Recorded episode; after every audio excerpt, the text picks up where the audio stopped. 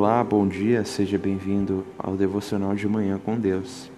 Hoje eu quero meditar no texto de Jeremias, capítulo 11, versículo 3, que diz assim: Diga-lhes que assim diz o Senhor, o Deus de Israel: Maldito é aquele que não obedecer aos termos dessa aliança, os quais ordeneis aos antepassados de vocês, quando eu tirei do Egito, da fornalha de fundir ferro.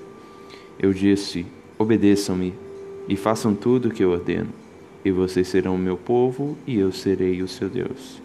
Então cumprirei a promessa que fiz sob juramento aos antepassados de vocês, de dar-lhes uma terra onde há leite e mel com fartura, a terra que vocês hoje possuem. Então respondi: Amém, Senhor. Esse texto é a palavra de Deus que veio ao profeta Jeremias. O Senhor está falando com Jeremias trazendo lembrança a aliança que ele fez com Israel lá no Egito. Após eles saírem do Egito, Deus prometeu uma terra, mas que para entrar nessa terra era necessária a obediência do povo, era necessário a resposta fiel aos mandamentos do Senhor. E a primeira coisa que Deus diz é que todo aquele que desobedecesse os termos da aliança seria maldito.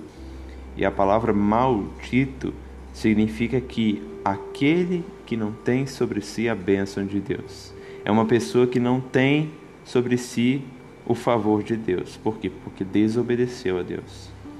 Então, outra coisa que nós aprendemos é que o Senhor colocou ordenanças, instituiu os mandamentos, que necessário era a obediência do povo para o cumprimento da promessa. Então o Senhor diz: Obedece-me e fazem tudo o que eu ordeno. Não era para eles fazerem pela metade, não era para eles fazerem com o coração em outras coisas, mas era uma entrega total. Era amar a Deus de todo o coração, de toda a alma, com todo entendimento. E esse amor ele era refletido nas obras, na obediência. Então, se o povo obedecesse, eles cumpririam a promessa. O Senhor Deus cumpriria a promessa. Porque ele jurou aos antepassados, a Moisés, a Abraão, a Sara. Então, ele daria essa terra de qualquer forma para aqueles que eram fiéis a ele. Então Jeremias ele termina dizendo Amém, Senhor. Então, algumas implicações que nós temos para nossas vidas, a primeira coisa é que a salvação espiritual, a salvação é pela graça, não é pelas obras. As obras só refletem aquilo que o nosso coração sentiu, aquilo que o nosso coração é, passou, uma transformação. Então, se nós verdadeiramente fomos salvos, temos que, como por obrigação, naturalmente obedecer a Deus. Se caso não estamos obedecendo, é sinal de que tem algo pior por detrás disso tudo. Isso é, é sinal de que o nosso coração não foi transformado. Então, uma aplicação que nós podemos fazer em vista do contexto mosaico é que Deus prometeu a terra ao povo e o povo tinha que obedecer e vai entrar nessa terra. Qualquer forma, para, nosso, para no Novo Testamento, há uma terra celestial mais visível do que no Velho Testamento, né? Que o Senhor revelou isso, o Senhor Jesus deixou as coisas mais claras. Então há uma, há uma, uma Canaã celestial e para entrar lá é necessária obediência, mas não no sinal de que pela obediência somos salvos, isto é, pela observação cotidiana da lei somos salvos, mas na verdade somos salvos pela graça. A observação cotidiana da lei é apenas um, como repetindo, é um reflexo da salvação pela graça que nós sentimos. Então, o Senhor nos preparou essa terra. Se não obedecemos, não iremos para essa terra. É sinal de que não tivemos o nosso coração transformado.